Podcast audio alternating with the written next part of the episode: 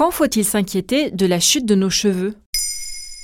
Merci d'avoir posé la question. Selon une étude de l'IFOP publiée en 2015, 13% des Français sont atteints de calvitie. Un phénomène qui touche plus souvent les hommes. Un quart des moins de 65 ans rencontrent des problèmes de chute de cheveux contre 2% des femmes. Qu'elle soit progressive ou brutale, la chute de cheveux chez les hommes et chez les femmes est souvent source d'inquiétude. Et qu'est-ce qui cause une chute de cheveux? Il existe plusieurs raisons, mais il faut déjà savoir que la perte des cheveux est normale et naturelle. En moyenne, on perd entre 50 et 100 cheveux par jour, la plupart du temps sans s'en apercevoir. Le cycle de vie d'un cheveu dure entre 2 et 5 ans et se compose de trois phases. La première, c'est la phase anagène, la plus longue. Elle dure pendant plusieurs années, le cheveu est alors en pleine croissance. La deuxième phase est appelée catagène. Le cheveu cesse de pousser, cette phase ne dure que quelques semaines. Et enfin, la dernière phase, c'est la phase télogène, le cheveu chute et le cycle redémarre avec la repousse d'un nouveau cheveu. En dehors de ce cycle naturel, on peut passer par des périodes de chute de cheveux temporaires. C'est le cas notamment lors des changements de saison, en hiver ou au printemps. Mais parfois, le problème est plus grave, on parle alors d'alopécie pour désigner la chute des cheveux.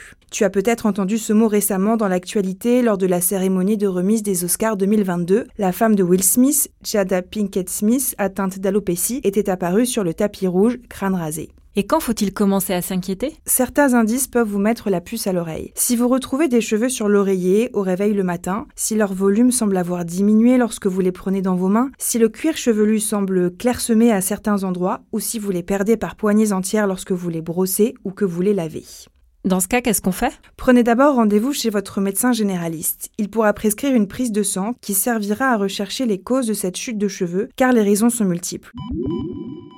Il peut s'agir de carences alimentaires, comme un manque de vitamine B ou de fer, d'un bouleversement hormonal, particulièrement chez les hommes, d'un stress ou d'un manque de sommeil. Une chute brutale peut également apparaître après un choc émotif ou physique, une opération chirurgicale ou un traitement médicamenteux. En fonction de ces résultats, vous serez dirigé vers un spécialiste adapté comme un dermatologue, car certaines affections du cuir chevelu peuvent également causer une chute de cheveux, comme l'eczéma par exemple, ou l'endocrinologue si l'origine est plutôt hormonale. Dans tous les cas, pas de panique, il existe des traitements. Lesquels? La prise de compléments alimentaires pour booster le cuir chevelu comme le zinc, la vitamine B, contenue notamment dans la levure de bière, ou les acides aminés. Il existe également des lotions capillaires anti-chute qui favorisent la repousse. Elles sont souvent formulées à base de minoxidil qui agit comme un vasodilatateur en augmentant la circulation sanguine. Des séances de micro-needling en salon de coiffure peuvent également être bénéfiques. On applique de petites aiguilles sur le crâne pour relancer la production de cheveux. Enfin, si l'alopécie est trop avancée, une grève de cheveux peut être envisagée.